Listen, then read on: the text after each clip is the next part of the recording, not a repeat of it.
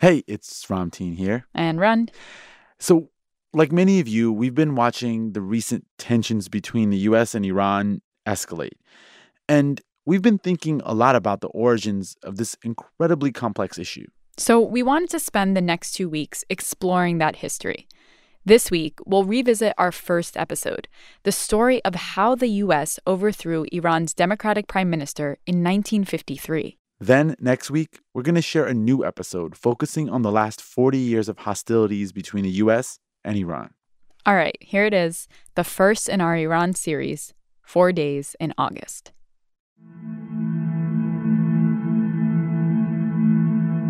August 15th, 1953. Shortly before midnight in Tehran, Iran's capital city, the air was thick with anticipation. Something big was about to happen. The elected prime minister of Iran, Mohammad Mossadegh, was sitting at home, waiting. He knew something was coming. And he had no idea if he'd still be prime minister by morning. So, with each tick, tick, tick of the clock, he knew that the future of Iran was at stake.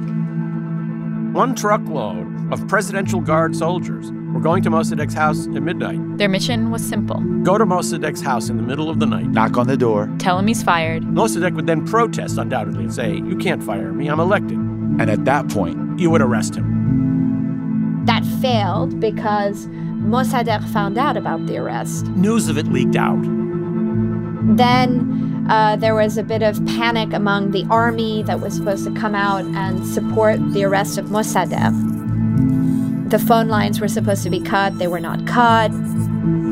So there were a number of missteps that took place. And when the soldiers arrived at Mossadegh's house to arrest him, other soldiers jumped out of the woods and arrested those guys. Mossadegh's forces had foiled the coup attempt. He would stay prime minister. but little did he know, that night was just the beginning of a much bigger battle to come, and it would change the future of Iran and America. Iran's British-hating Premier Mossadegh arrived in Cairo where Former he Premier Mossadegh's ruined house is a mute testimony to three days of bloody rioting, culminating in a military fury of the force For the first time now, the CIA has released documents that show its role in the 1953 coup. You're listening to Throughline where we go back in time to understand the present.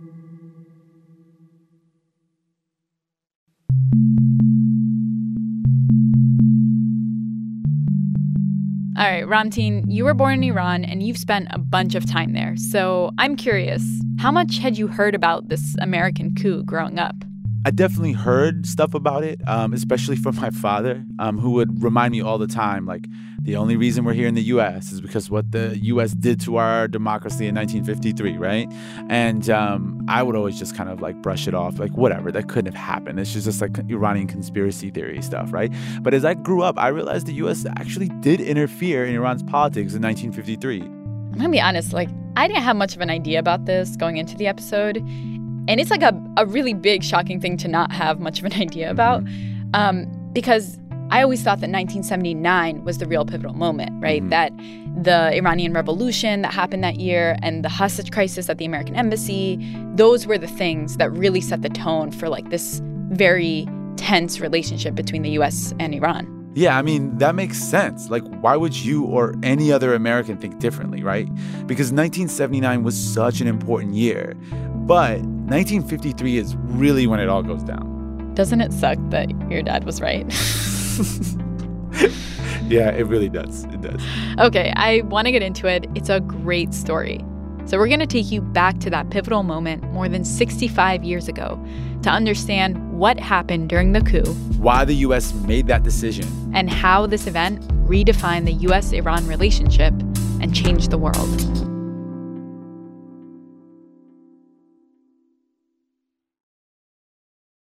This message comes from NPR sponsor NCR. Let's face it, as a small business owner, you wear so many hats every day, you rarely have time to focus on activities that drive profitability or bring in new customers. That's why you need a point of sale that does more. NCR Silver delivers simple to understand analysis and business building tools like email marketing and loyalty, so you can get back to focusing on your customers. NCR Silver. Visit ncr.com/silver. Next time on Rough Translation, the feeling you get when you quit your job and try to start something new. You're a loser. You, you're worthless. An entrepreneur from Mexico faces down that taboo and accidentally launches a global community that celebrates stories of failure. The mistakes I was making was part of my journey. Travel with rough translation from NPR. Listen and subscribe.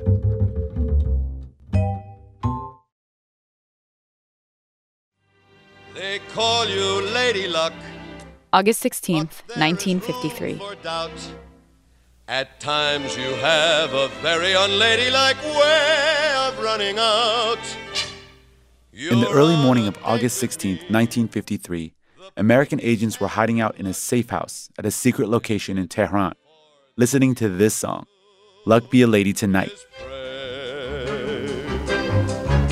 Luck be a lady tonight.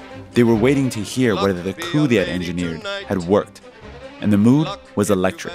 Music blasting, booze flowing, everyone celebrating a job well done. Now, remember, this is 1953. So there were no breaking news alerts, no email, no good way to deliver information fast. So, as far as these guys knew, the coup had gone off without a hitch. And there was one guy who was especially happy Kermit Roosevelt.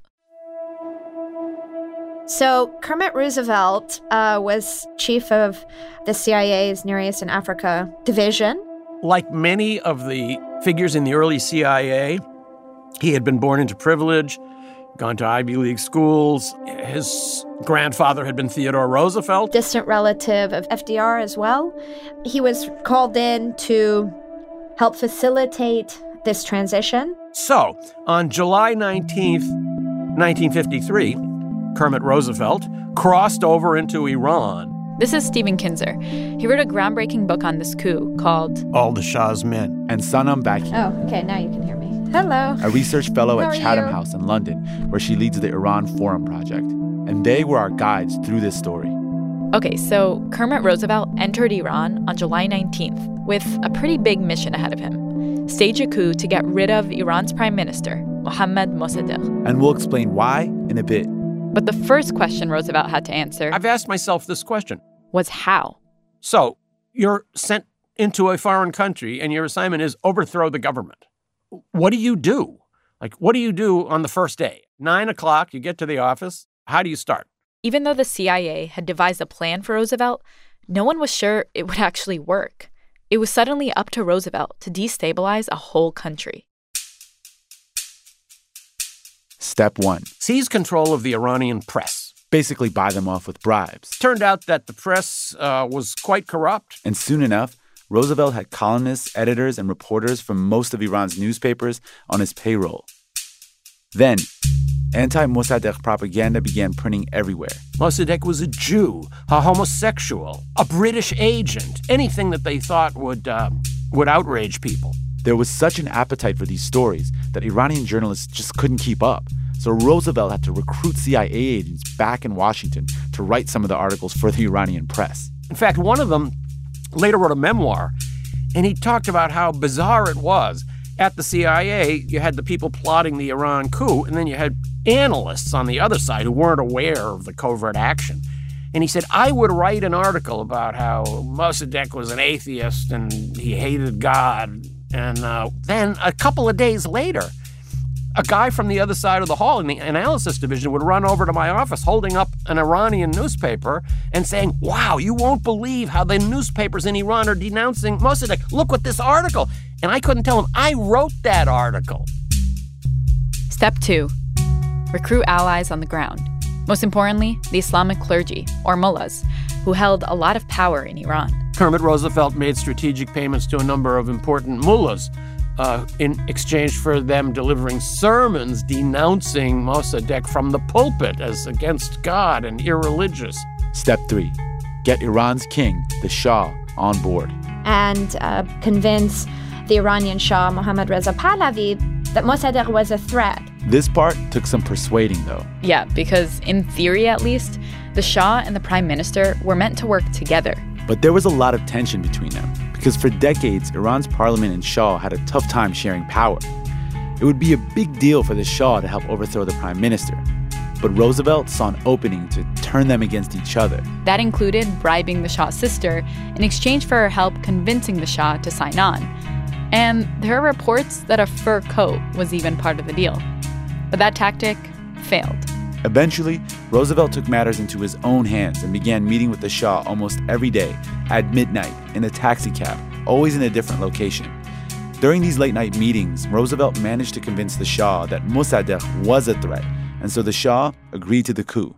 And finally, step four go to Mossadegh's house in the middle of the night, arrest him, and consolidate power in the hands of the Shah, who was more friendly towards the West than Mossadegh. But remember, the coup attempt failed.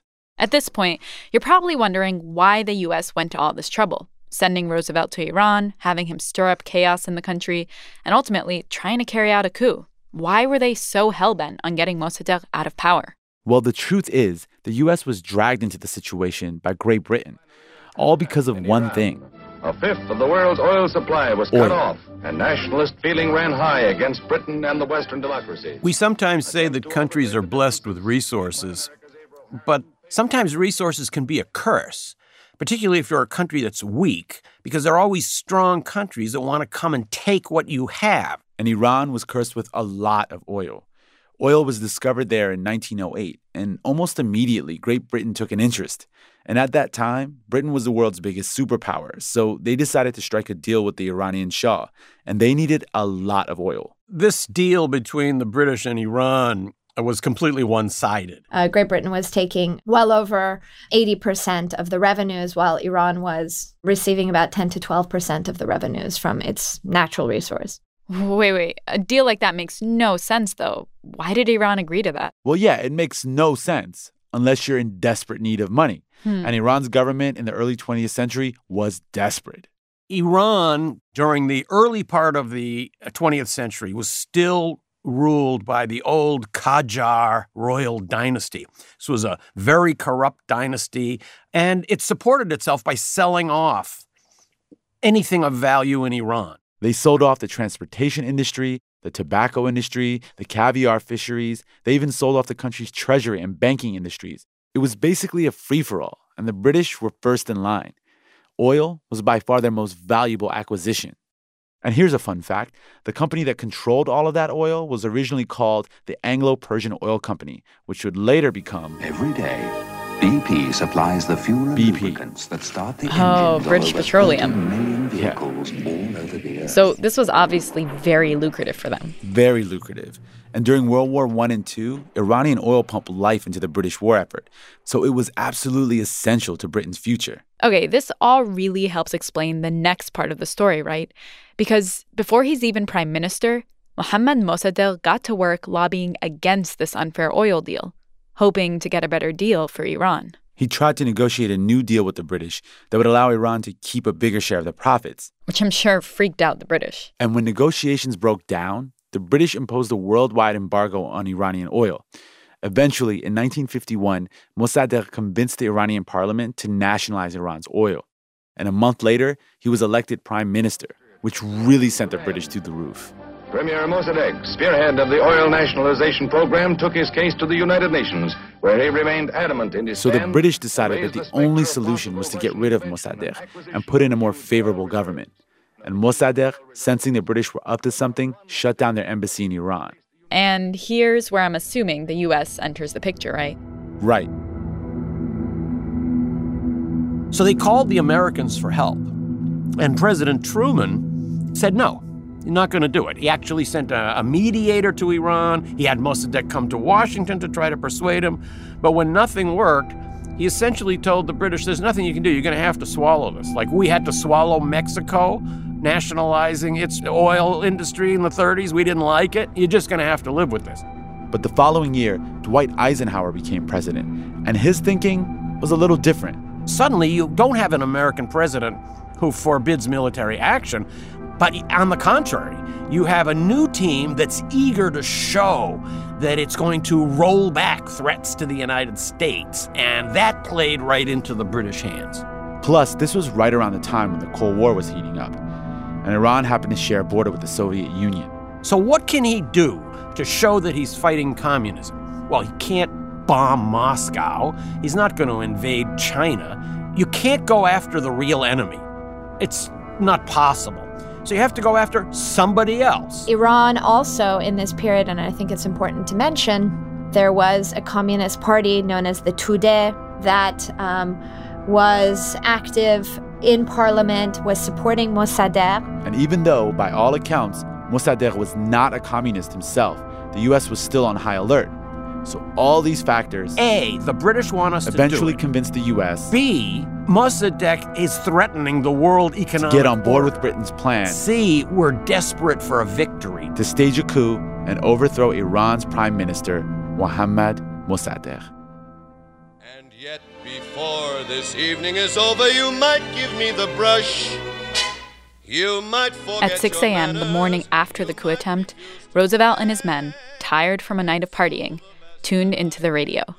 But all they heard was silence. And Roosevelt knew something had gone wrong.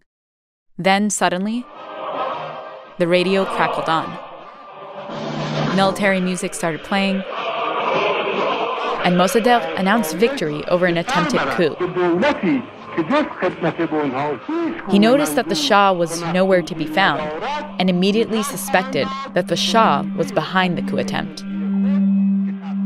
Meanwhile, the Shah knew this might happen and, fearing Mossadegh would come after him, hopped on his private plane and flew to Baghdad. And from there, he went on to Rome, where he told reporters, I'm probably going to have to look for work now because I'm obviously never going to be able to go back to Iran.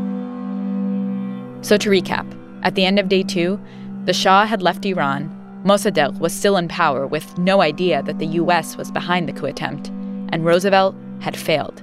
But even though his bosses back in Washington told him he could go home after the coup failed, Kermit Roosevelt was not willing to give up that easily. I think it came a little bit from the old uh, CIA can do mentality. I think he also sensed how weak the Iranian political establishment was. Uh, he thought he still had assets that he hadn't used. Mossadegh wasn't out of the woods just yet. Kermit Roosevelt had not given up and was actually was having a plan B.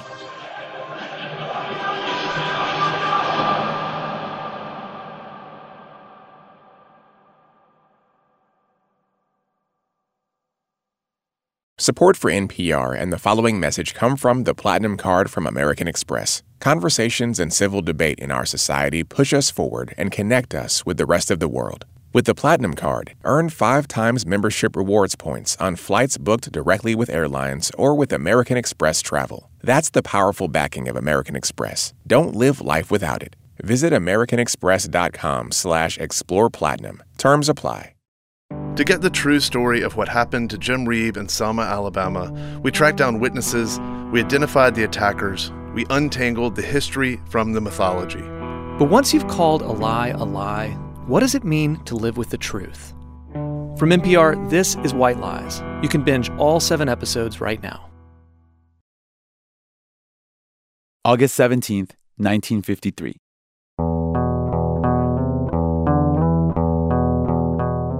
A couple days after the failed coup attempt, crowds of supporters packed the streets, chanting the words, Mossadegh has won, and victory to the nation. It seemed like the worst was behind Mossadegh. He survived a coup attempt and lived to tell the tale. But this was the calm before the storm.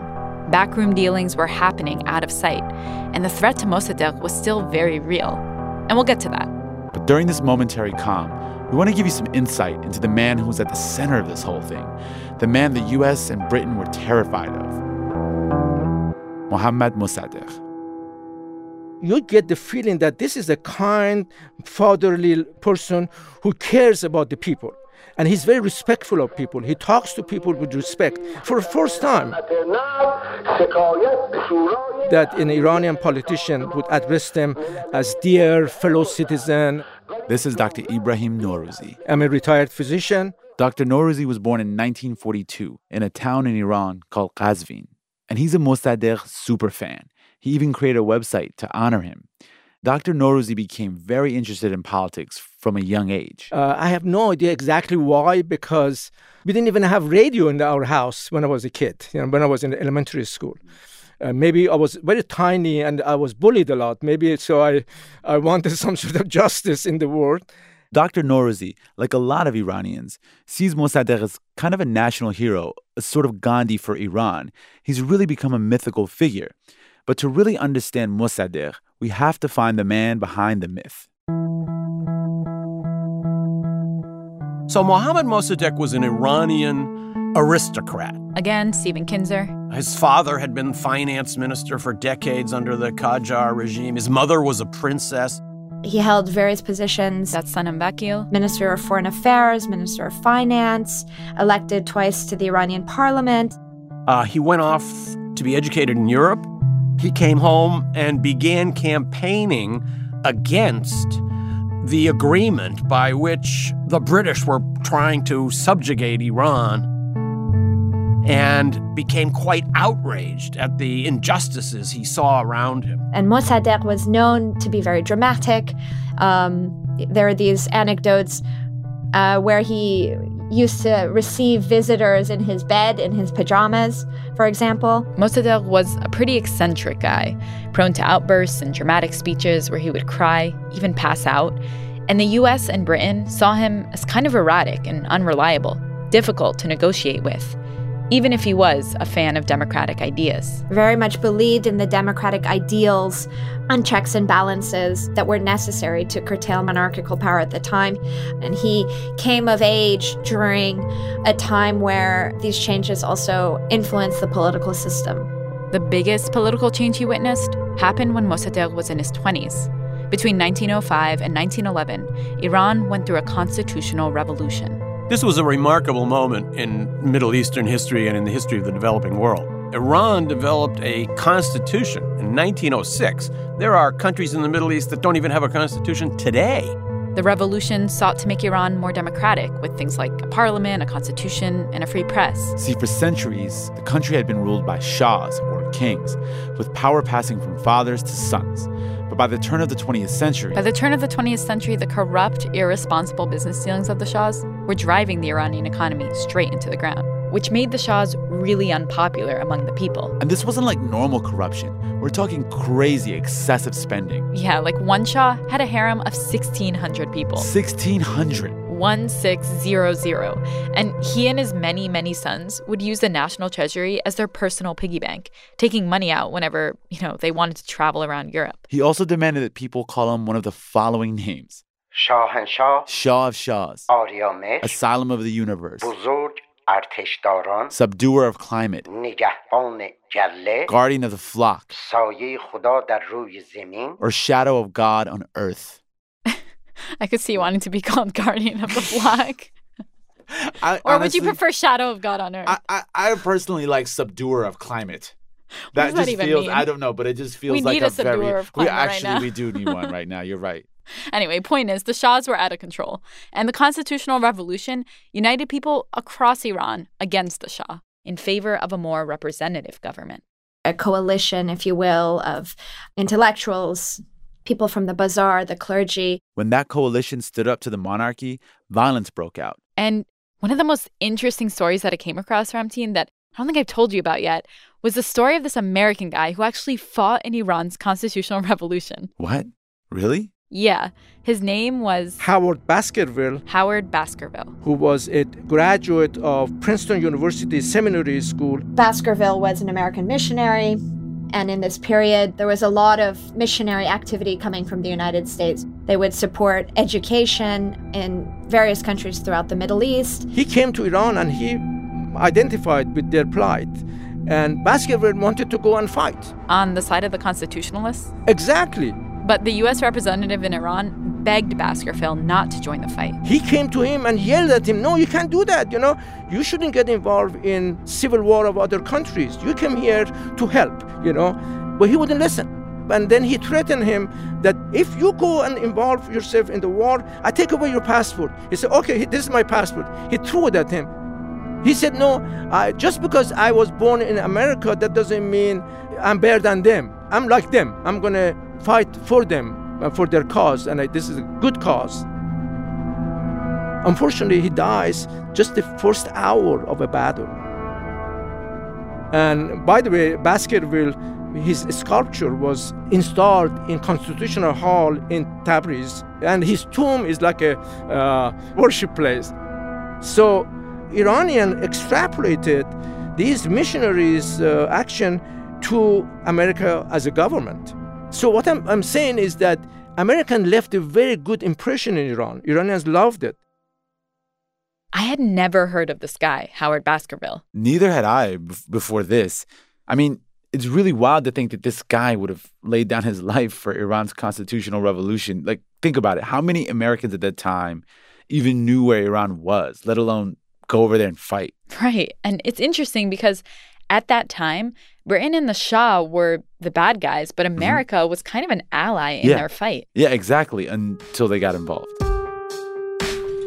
In the days after the coup attempt, however, all that seemed to matter was that Mossadegh was a man of the people and that he was still in power. But out of sight, a new plot against Mossadegh was brewing. Kermit Roosevelt's Plan B.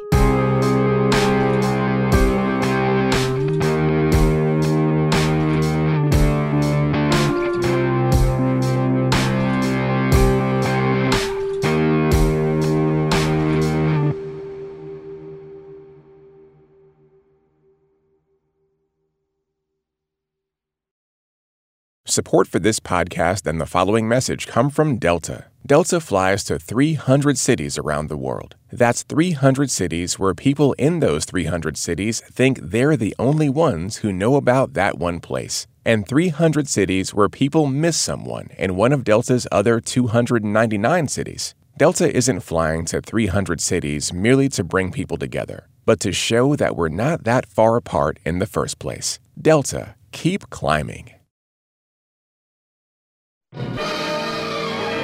August 19th, 1953. Attention is focused once again on the Middle East, where events in Iran have taken a dramatic double twist. during the three days after the Shah fled and Roosevelt's coup attempt failed, Roosevelt set the stage for his second coup attempt. And on August 19th, it began. hundreds and hundreds of rioters filled the streets of Tehran. And in a word, it was chaos.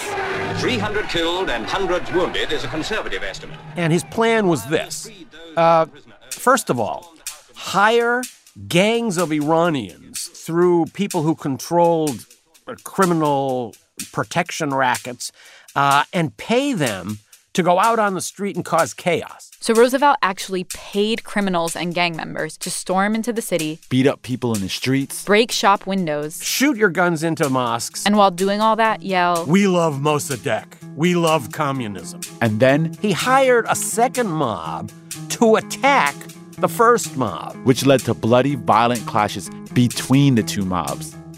And the really trippy thing was that everybody involved Everybody involved in the battles was being paid to be there, but what they didn't know was they were being paid by the same source. the CIA.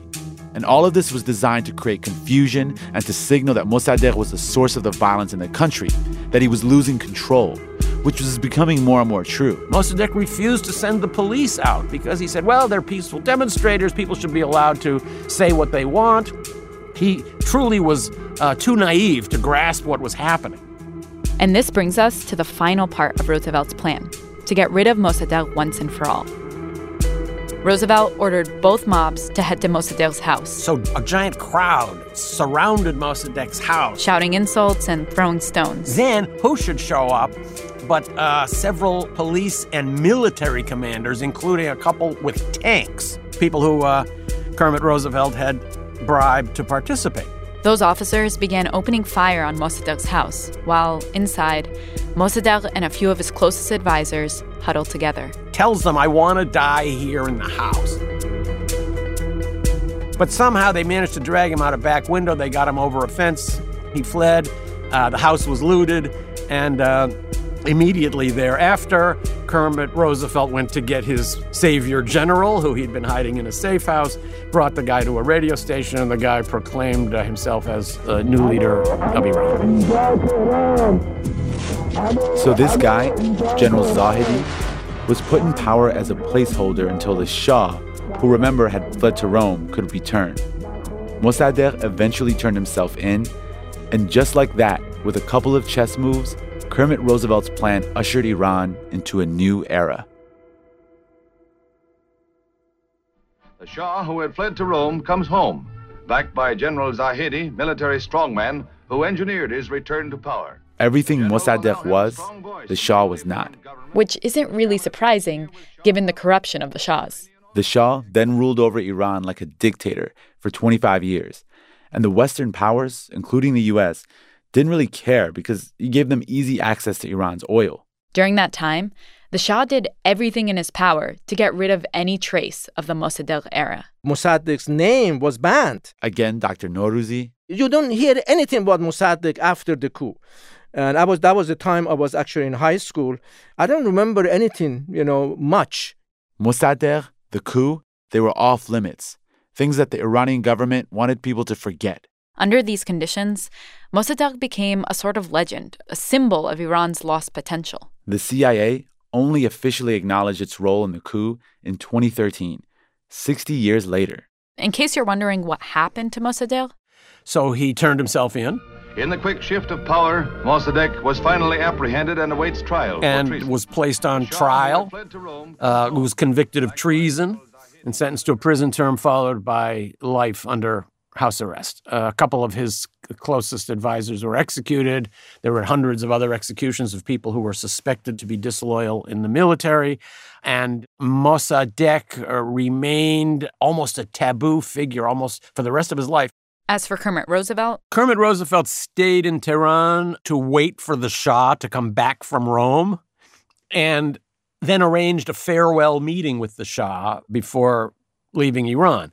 The Shah greeted him uh, with a toast, and he said, I owe my throne to God, my people, and you. He was right, although he, it might not be the right order.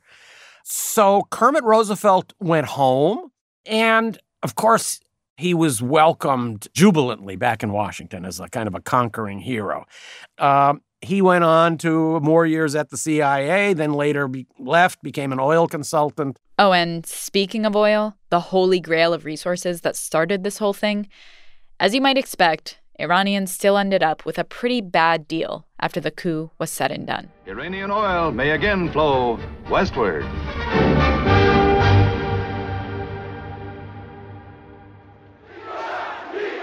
Okay, so given all this, fundamentalism took hold. Resentment built up against the Shah. That the Shah declared martial law in most of Iran. And in 1979, Iranians reached a breaking point and revolted against the Shah. The crowd shouted death to the Shah. The Shah fled Iran, and the clergy assumed control of the country. That same year, a hostage crisis unfolded at the American embassy. CBS News. Young Iranians described as students acting with the blessing of Ayatollah Khomeini have occupied the American embassy in Tehran. After 30 days of unsuccessfully trying to get the American hostages out of Tehran, the government of the United States is now trying to get the deposed Shah of Iran out of this country. And there is no sign tonight that either problem is likely to be solved soon. In 1979, the 1953 coup was invoked as justification for uh, seizing the American embassy. The argument was at the time that these diplomats, these American diplomats inside the embassy, were about to do what Americans had done in Iran, overthrowing Mossadegh and uh, restoring the Shah, and they were about to do the same thing, and therefore uh, they justified to the public why they needed to uh, shut the embassy down. This is Roya Hakakian. She writes a lot about this time in Iran's history, and the subject is deeply personal for her. As someone who was born and raised in Iran during the tumultuous years of the Iranian Revolution and its aftermath. And Roya challenged everything we thought we knew about this story. Because up until now, we thought the basic story was this pre 1953, US and Iran are pretty chill, Britain is the bad guy. 1953 coup happens, the US installs a dictator in Iran, and eventually, the people respond with a revolution and hostage crisis. And the US and Iran become mortal enemies. So that is the narrative that was presented at the time. Um, it was wrong for the US to intervene, but at the same time, this isn't the whole story, and it tells only a very small part of why Iran has been stuck in this place for so long. Roya says that narrative lets one group off the hook way too easily Iran's clergy. A piece that's missing from the way this narrative has been told is the fact that Kermit Roosevelt decides, very wisely, obviously, to go pay a visit to the Grand Ayatollah Behbahani in Tehran. And, you know, history changes course after he does that. So, remember when Roosevelt got help from the mullahs to carry out his plan B after that first coup attempt failed? Well, Roya thinks that moment was the real game changer. She says Iran's clergy has been conspiring behind the scenes for a long time to oppose democracy in Iran. She says they saw a chance to undermine democracy in 1953. And then in 1979, when it seemed like democracy would be the result of the revolution, they saw another opportunity to take power. And they did this all while invoking Mossadegh's name. Yes, yes. It's really, truly ironic because by 1979, Mossadegh is long dead, but his legacy is not. So while he himself was completely axed by the clerical powers at the time, his narrative, his legacy, became very useful to the regime. In other words, it's a mistake to put all the blame for Iran's problems on the U.S. intervention in 1953, that the Iranian clergy have played a part too. I hear what Roya's saying.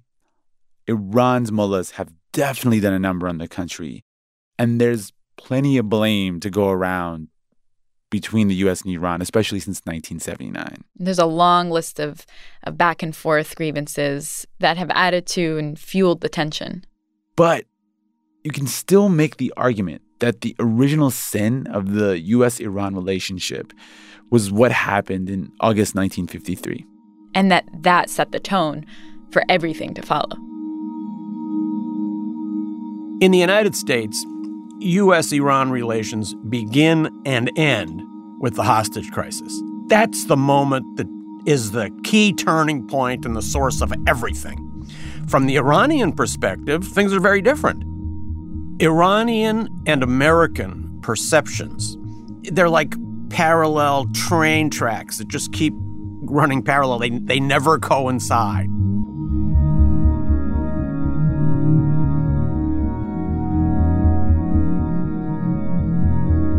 That's it for this week's show. I'm Ramtin Arablouei. I'm Rund Abdelfatah, and you've been listening to Throughline from NPR. Stay tuned for next week's all new episode, part two of the Iran US saga. This show was produced by me and me and Jamie York, Jordana Hochman, Lawrence Wu, Yo Yo Yo, it's Michelle Lance, Grace Mising, N'Jeri Eaton. Thank you also to Larry Kaplow for his editing help and Greta Pittinger for her help fact checking. Our music was composed by Ramtin and his band Drop Electric. Thanks also to Anya Grundmann, Larry Kaplow, Mathilde Piard, and Greta Pittinger. Also, Nader Arablouei, Ramtin's dad, who helped us out with some translations. And let's keep the conversation going.